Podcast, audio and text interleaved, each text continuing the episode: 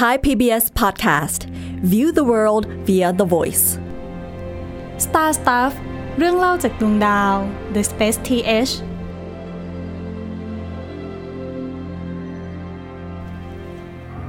สวัสดีค่ะ น้ำหวานพิรมนกำเนิดมณีค่ะ สวัสดีครับ นิกชินพงษ์เลี่ยนพาณิชย์ครับ ก็สวัสดีปีใหม่คุณผู้ฟังทุกท่านนะคะ สำหรับปีนี้นี่ก็ถือว่าเป็นการที่โลกของเราได้โคจร วนรอบดวงอาทิตย์ ครบรอบเป็นครั้งที่ 2565 แล้วเนาะนับตั้งแต่ที่พระพุทธเจ้าได้ปรินิพพาน ซึ่งก็เป็นตามการนับปีของศาสนาพุทธ หรือว่าถ้าจะนับตามของหลักสากลที่เขาใช้คริดศักราชเนี่ยก็จะเป็นการโคจรรอบดวงอาทิตย์ครั้งที่ 2022 นั่นเองครับ ซึ่งนั่นก็คือจุดเริ่มต้นของการเริ่มนับ ปีหรือว่าเริ่มทำปฏิทิน ที่ทำให้เราได้มีระบบในการที่จะระบุช่วงเวลาต่างๆ ในประวัติศาสตร์ของมนุษย์นะคะ แต่ถ้าเราเทียบกับจุดเริ่มต้นของทุกสิ่งทุกอย่างหรือว่าปรากฏการณ์บิ๊กแบงเนี่ย ปีนี้ก็ถือว่าเป็นปีที่ 10,000 ประมาณ 13,800 ล้านปีของจักรวาลแล้ว เพราะฉะนั้นเนี่ย ช่วงเวลาของเราที่เราเริ่มนับปีศักราช ต่างๆ เนี่ยมันถือว่าเป็นช่วงเวลาที่เหมือนเป็นเพียงแค่เฮือกลมหายใจเดียวของจักรวาลเท่านั้นเอง มันก็เลยมีไอเดียที่จะสร้างปฏิทินของจักรวาลหรือว่าก็คือ cosmic calendar เพื่อที่จะระบุว่า ถ้าสมมติว่าเราเอาเวลาทั้งหมดของจักรวาลเนี่ยมาสรุปเป็นปีจะมีเหตุการณ์สำคัญเกิดขึ้นในวันไหนบ้างค่ะ วันนี้เราก็เลยได้ชวนพี่นิกมาเล่าถึงที่มาของปฏิทินจักรวาล แล้วก็ แต่ละวันในปฏิทินเนี่ยมันได้เกิดเหตุการณ์อะไรในจักรวาลขึ้นบ้างค่ะ ก็สำหรับเรื่องราวปีปฏิทินของจักรวาลเนี่ยครับมันได้รับการเสนอมาครั้งแรกเนาะโดยนักดาราศาสตร์ชาวอเมริกันที่เรามักจะพูดถึงอยู่บ่อยๆ ในรายการพอดแคสต์นี้ เขาคือคาร์ลเซแกนของเรานั่นเองฮะคือคุณคาร์ลเซแกนเนี่ยเขาพยายามที่จะอธิบายช่วงเวลาประวัติศาสตร์ของมนุษย์ทั้งหมดเนี่ยรวมไปถึงที่มาการกำเนิดทั้งเอกภพกาแล็กซีแล้วก็ดวงอาทิตย์ของเราเนี่ยย่อลงมาเหลือแค่เวลาเพียงหนึ่งปีเท่านั้น โดยเขาได้ตั้งวันให้วันที่ 1 มกราคมเนี่ยว่าวันเนี้ยบิ๊กแบงเกิดขึ้นณเที่ยงคืนของวันที่ 1 มกราคม แล้วก็นำวันที่ 31 ธันวาคมเนี่ยช่วงเวลาสุดท้ายของปีเนี่ยมาเป็นช่วงเวลาที่เราใช้ชีวิตกันอยู่ปัจจุบัน เพื่อจะอธิบายเหตุการณ์ลำดับต่างๆ ได้อย่างแม่นยำแล้วก็ make sense สำหรับเรามากยิ่งขึ้น เพราะปกติเนี่ยเวลาเราได้ยินตัวเลขแบบ 13,800ล้านปี เราคงจะแบบเออมันมันนานขนาดไหนอะไรเงี้ยเราเราไม่เข้าใจเซนส์ว่า เออมันนานขนาดนั้นนะแล้วมันแค่ไหนอะไรเงี้ยเพราะว่ามนุษย์เราคุ้นเคยกับช่วงเวลาแค่หลักสิบหรือหลักร้อยถูกไหมฮะเราถึงจะเข้าใจ ซึ่งความน่าสนใจของมันอยู่ที่ว่าเนี่ยพอเราเอา 13,800 ล้านปีอะมากางแผ่เป็น 12 เดือนใช่ไหมแต่ละเดือนเนี่ยมันก็จะตกอยู่ที่เดือนละประมาณพันล้านกว่าปี ถ้าตีเป็นวันก็อยู่ที่ประมาณวันละ 37.8 ล้านปี ซึ่งวันแค่วันวันหนึ่งเนี่ยมันก็มีอะไรเกิดขึ้นมากมายแหละขอยกตัวอย่างแบบมนุษยชาติแล้วกันสายพันธุ์ของเราเนี่ยมีชื่อยังทางวิทยาศาสตร์ว่าโฮโมเซเปียนโฮโมเซเปียนเนี่ยก็เป็นหนึ่งในสปีชีส์ที่แตกแยกย่อยออกมาจากหลาย ๆ ตระกูลในตระกูลโฮโมซึ่งโฮโมเซเปียนเนี่ยนักบรรพชีวินวิทยาเนี่ยในปัจจุบันเขาคาดการณ์ว่ามีเรามีอายุประมาณ 2 0 0 0 0 0 ปี แค่ 2 0 0 0 0 0 ปี หมายความว่าเราเนี่ย เป็นแค่เศษเสี้ยวของช่วงเวลาที่ถือกำเนิดขึ้นมาในปฏิทินจักรวาลของคาร์ลเซแกนนะฮะซึ่งในวันนี้เราก็คงจะได้มาแบบผจญภัยสำรวจปฏิทินจักรวาลเนี่ยไปไปพร้อมกันว่าตั้งแต่บิ๊กแบงเนี่ยมันมีอะไรเกิดขึ้นมาในช่วงวันเวลาไหนของปีบ้าง มาเริ่มกันที่เที่ยงคืนของวันที่ 1 มกราซึ่งก็คือย้อนไปเมื่อ 13,800 ล้านกว่าปีที่แล้ว จากจุดเล็กๆ ที่เล็กซะยิ่งกว่าอะตอม มีความหนาแน่นสูง มีความร้อนมหาศาล ได้เกิดการระเบิดขึ้น ซึ่งเราเรียกปรากฏการณ์นี้ว่าปรากฏการณ์บิ๊กแบงโดยที่เป็นทฤษฎีการกำเนิดของจักรวาลที่ได้รับการยอมรับมากที่สุดในปัจจุบัน ซึ่งหลักฐานที่สำคัญเลยก็คือ cosmic background radiation หรือว่าก็คือคลื่นไมโครเวฟพื้นหลังที่นักดาราศาสตร์ได้ตรวจพบได้ แล้วก็คิดว่ามันน่าจะเป็นสิ่งที่หลงเหลือมาจากณจุดๆนั้นหลังจากที่มันได้เกิดการระเบิดออกเนี่ย จากจุดเล็กๆ นั้นก็ได้กลายเป็นพื้นที่ที่กว้างใหญ่มหาศาล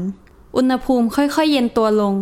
พลังงานได้กลายเป็นอนุภาคต่างๆ ที่อนุภาคเหล่านั้นได้รับอิทธิพลจากแรงธรรมชาติทั้ง 4 ในจักรวาลของเราที่ทำให้มันได้หลอมรวมตัวกันกลายเป็นธาตุไฮโดรเจนธาตุตัวแรกของจักรวาลของเรา ซึ่งต่อไปแก๊สที่ได้เกิดจาก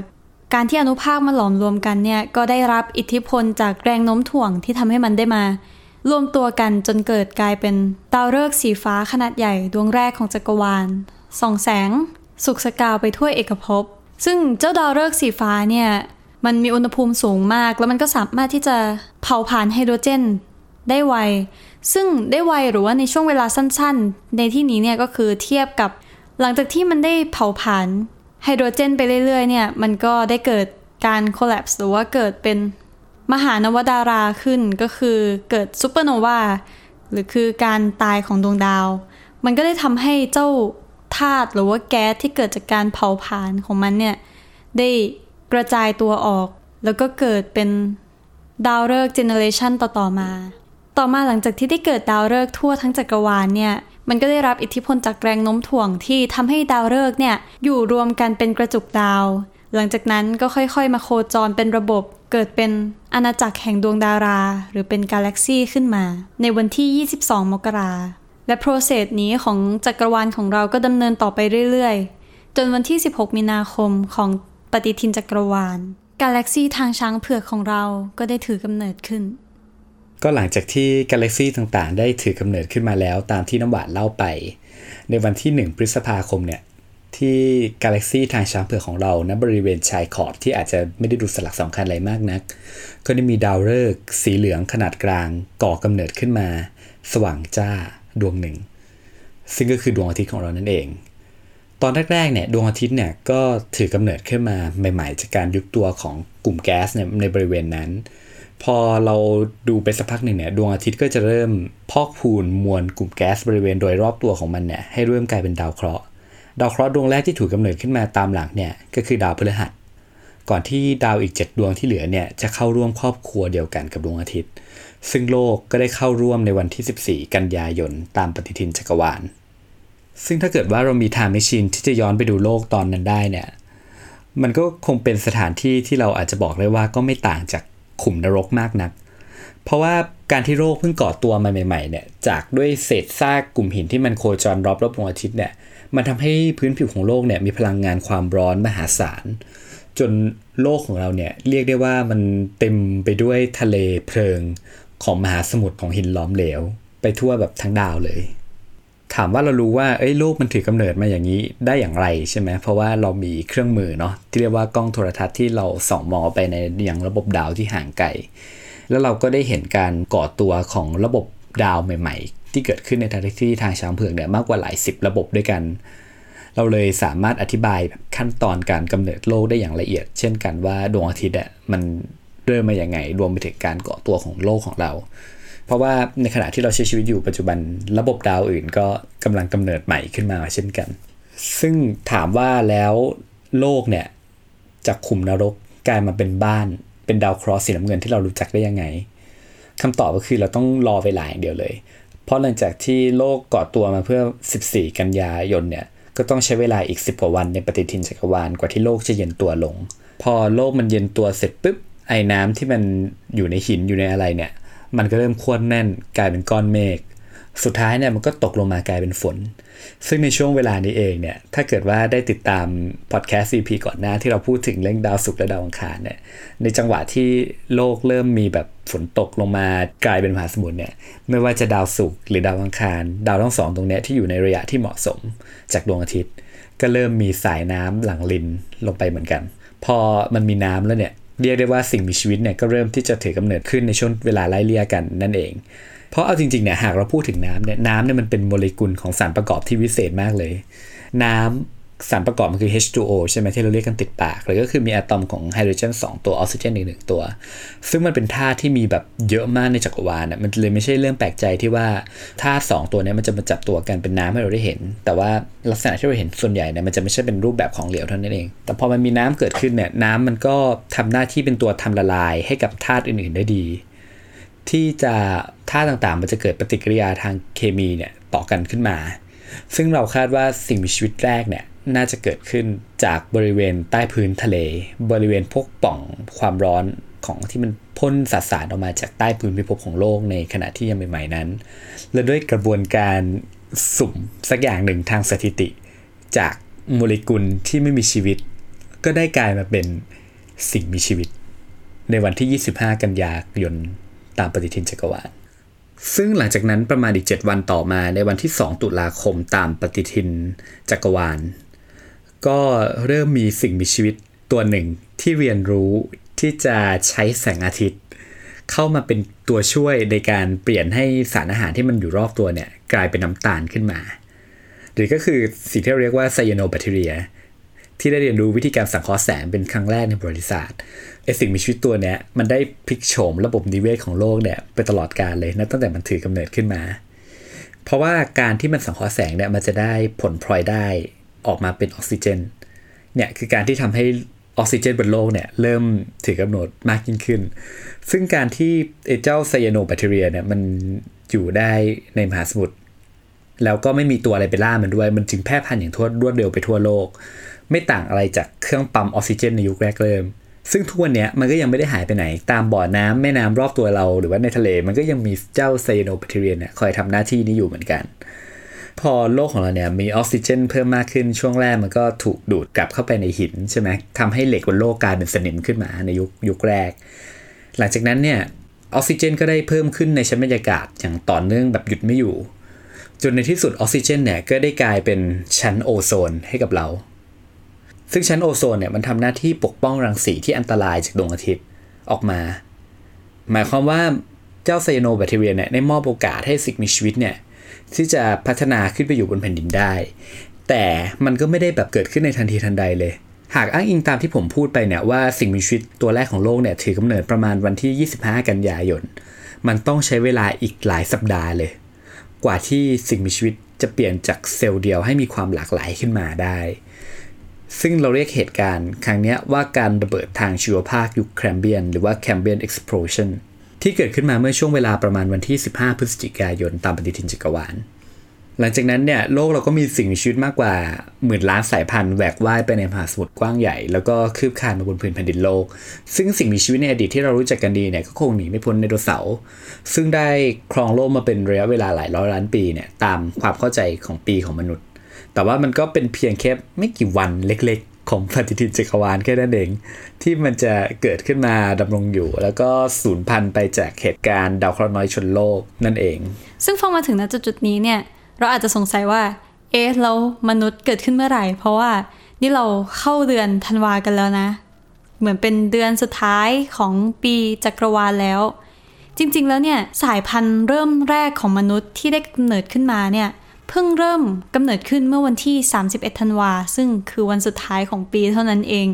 โดยที่ช่วงเวลาประมาณบ่ายโมงครึ่งพรเม e รุ่นแรกหรือว่าเป็นเหมือนเป็นบรรพบุรุษเริ่มต้นของการกำเนิดมนุษย์เนี่ยได้ถือกำเนิดขึ้น ซึ่งนั่นก็คือโปรคอนซูลเป็นไพรเมตรุ่นแรก ๆ ที่มีหน้าสั้น มีกรามสำหรับเขียว แล้วก็ทำให้ได้เกิดเป็นตระกูลรามาพิเทคัส ซึ่งนักวิทยาศาสตร์เชื่อว่า เป็นต้นตระกูลที่แท้จริงของมนุษย์ หลังจากนั้นก็ค่อยๆ วิวัฒนาการขึ้นมาอีกประมาณ 9 ชั่วโมง ตามปฏิทินจักรวาล จนเกิดเป็นมนุษย์คนแรกขึ้นมา เมื่อเวลาประมาณสี่ทุ่มครึ่งถัดจากนั้นเป็นเวลาประมาณครึ่งชั่วโมง เผ่าพันธุ์มนุษย์ก็เริ่มที่จะเรียนรู้การสร้างเครื่องมืออุปกรณ์ต่างๆ จากหินขึ้นมา ซึ่งก็คือการเข้าสู่ยุคหินเมื่อเวลาประมาณห้าทุ่ม และการเรียนรู้ที่จะก่อกองไฟ การเรียนรู้ที่จะควบคุมเปลวไฟต่างๆ ก็ได้เกิดขึ้นหลังจากนั้นเป็นเวลาประมาณ 46 นาที และจนกระทั่งเวลาประมาณ5ทุ่ม56 นาที ก็ได้เป็นจุดเริ่มต้นของยุคน้ำแข็งยุคล่าสุด และมนุษย์ก็เริ่มเรียนรู้ที่จะลงหลักปักฐาน เริ่มสร้างศิลปะ วัฒนธรรม สร้างอารยธรรมต่างๆ ที่นักโบราณคดีได้ค้นพบกัน สลักในถ้ำที่ยุโรป ที่เกิดขึ้นเมื่อเวลาประมาณ5ทุ่ม59 นาที แล้วต่อมาการทำการเกษตรการก่อร่างสร้างอาณาจักรต่างๆ ก็เกิดขึ้นหลังจากนั้น ในเวลา5ทุ่ม59 นาที 20 วินาที ซึ่งฟังมาถึงตรงนี้เนี่ย มันเหลือเวลาอีกเพียงแค่ 40 วินาที เท่านั้นก่อนที่จะมาถึงปัจจุบันถ้าเทียบตามปฏิทินจักรวาลเนาะซึ่งในเวลาแค่เพียง 40 วินาทีตรงนี้เนี่ย มนุษย์ได้พัฒนาองค์ความรู้ต่างๆ จนสามารถที่จะ สร้างอารยธรรม สร้างประวัติศาสตร์ แล้วก็ทำให้เราสามารถที่จะพัฒนาจนมาถึงปัจจุบันนี้ได้อย่างรวดเร็วมาก การสร้างตัวอักษรที่ทำให้เราได้จารึกประวัติศาสตร์ไว้อย่างเป็นรูปธรรม เกิดขึ้น 31 วินาที หลังจากการที่เราได้เริ่มทำการเกษตร ซึ่งนั่นก็คือในจักรวรรดิแอคเคเดียน เมื่อเราเริ่มสื่อสารเริ่มมีการค้าขายกันมากขึ้น มนุษย์ก็เริ่มเรียนรู้ที่จะออกผจญภัยไปหาดินแดนใหม่ ๆ และทำให้เกิดนวัตกรรมสำหรับการเดินทาง ซึ่งนั่นก็คือเข็มทิศขึ้นมา 7 นาที ก่อนเวลาเที่ยงคืนของ 31 ธันวาคม และหลังจากการใช้เครื่องมือจากหิน ก็ได้เปลี่ยนมาเป็นการใช้เหล็ก ในเวลา5ทุ่ม59 นาที 54 วินาที และจากตอนแรกที่เรากล่าวถึงพุทธศักราช หรือคริสตศักราช ที่ทำให้เราได้เริ่มนับปี และก็สร้างปฏิทินขึ้นมาเพื่อจารึกประวัติศาสตร์เนี่ยก็เพิ่งเกิดขึ้นเมื่อประมาณ 5 วินาทีก่อนหน้านี้ ซึ่งนั่นก็คือพระพุทธเจ้าได้ถือกำเนิดขึ้น เมื่อเวลา5ทุ่ม59 นาที 55 วินาที หลังจากนั้นศาสตร์ความรู้ต่างๆ ไม่ว่าจะเป็นปโตเลมียูคลิกซึ่งเป็นช่วงเวลาไล่เลี่ยกับการกำเนิดของพระเยซูเนี่ยก็เกิดขึ้นเมื่อหนึ่งวินาที หลังจากการประสูติของพระพุทธเจ้า หลังจากนั้นนวัตกรรมต่างๆ เทคโนโลยีต่างๆ ที่ทำให้มนุษย์ได้สำรวจโลก ได้สำรวจจักรวาล อย่างกว้างใหญ่มากขึ้น ก็ค่อยๆ ถือกำเนิดขึ้น จนเราสามารถที่จะส่งยานอวกาศขึ้นไป ไขปริศนาของจักรวาลของเรา ในช่วงเพียงไม่กี่เสี้ยววินาทีก่อนหน้านี้ จนมาถึงตอนนี้ณวินาทีที่คุณกำลังฟังพอดแคสต์นี้อยู่ นี่คือช่วงเวลาเที่ยงคืนของวันที่ 31 ธันวาคม ซึ่งมันกำลังจะขยายต่อออกไปเรื่อยๆ จนกว่าจะถึงยุคใหม่ที่ทำให้ขึ้นปีจักรวาลใหม่ ซึ่งนั่นนับเป็นจุดที่เราเรียกว่าแอนโทรโพซีนที่จะทำให้เราได้ขึ้นหนึ่งมกราของปีปฏิทินจักรวาลอีกปีหนึ่ง และแน่นอนว่าการเริ่มต้นใหม่ มักจะมาพร้อมกับจุดจบของอะไรสักอย่างหนึ่ง ซึ่ง ดยตัวของเราเองเนี่ยเราคิดว่าเรายังไม่อยากให้มันเริ่มปีใหม่ของจักรวาลขึ้น ซึ่งนั่นก็คือการเข้าสู่ยุคใหม่ที่เรียกว่าแอนโทรโพซีนที่เป็นยุคที่มนุษย์เนี่ยจะมีอิทธิพลต่อการเปลี่ยนแปลงของโลกอย่างมหาศาลเลย จะมีขยะมากมายล่องลอยในมหาสมุทรผืนดินจะถูกปกคลุมไปด้วยปุ๋ยเคมีมลภาวะทางอากาศต่างๆ เยอะแยะมากมายจนทำให้ เราไม่สามารถที่จะอาศัยอยู่บนโลกใบนี้ได้ ก็ก็หวังว่า วันที่ 31 ธันวาคมนี้จะยังคงดำเนินต่อไปเรื่อยๆ แล้วก็เมื่อช่วงเวลาไม่กี่เสี้ยววินาทีตามปฏิทินจักรวาลที่ผ่านมาเนี่ย เราก็ได้ส่งกล้องโทรทัศน์ ที่มีขนาดใหญ่ที่สุดเท่าที่มนุษย์ได้เคยสร้างมาขึ้นไป ซึ่งนั่นก็คือเจมส์เว็บที่เราก็คาดหวังว่าเจ้าเจมส์เว็บเนี่ยจะได้ไขปริศนาต่างๆ แล้วก็เพิ่มวันสำคัญต่างๆ เข้ามาในปฏิทินจักรวาลของเราให้เราได้จารึกเก็บไว้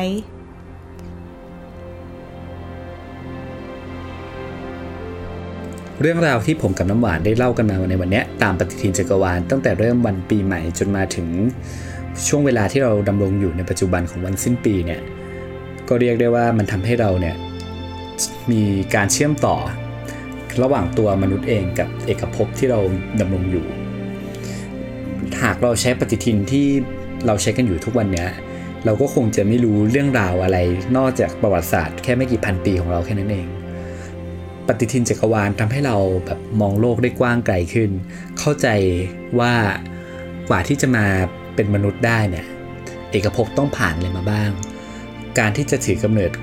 คนขึ้นมาสักคนหนึ่งเนี่ยมีดวงดาวอีกกี่ดวงที่ต้องตายไป เพื่อที่จะนำพาสสารเหล่านั้นข้ามระยะทางมาหลายปีแสง มาที่ชายขอบของทางช้างเผือก เพื่อที่จะเกิดระบบดาวหนึ่งขึ้นมา ที่จะกำเนิดดาวเคราะห์ดวงหนึ่งที่มีชื่อว่าโลก ก่อกำเนิดเป็นมหาสมุทรและสารประกอบเหล่านั้นเองเนี่ยที่มาจากยุคแรกเริ่ม ก็ได้กลายเป็นตัวเราอยู่ในทุกวันนี้ณที่ไหนสักแห่งหนหนึ่ง มีบางสิ่งบางอย่าง สุดอัศจรรย์รอพวกเราอยู่ โดยคาวเซแกนสุขสันต์ปีใหม่ค่ะสำหรับวันนี้น้ำหวานพิรมนกำเนิดมณี ผมนิกชินพงษ์เลี้ยนพาณิชย์พวกเราขอลาไปก่อน สวัสดีค่ะ สวัสดีครับ Star Stuff เรื่องเล่าจากดวงดาว The Space TH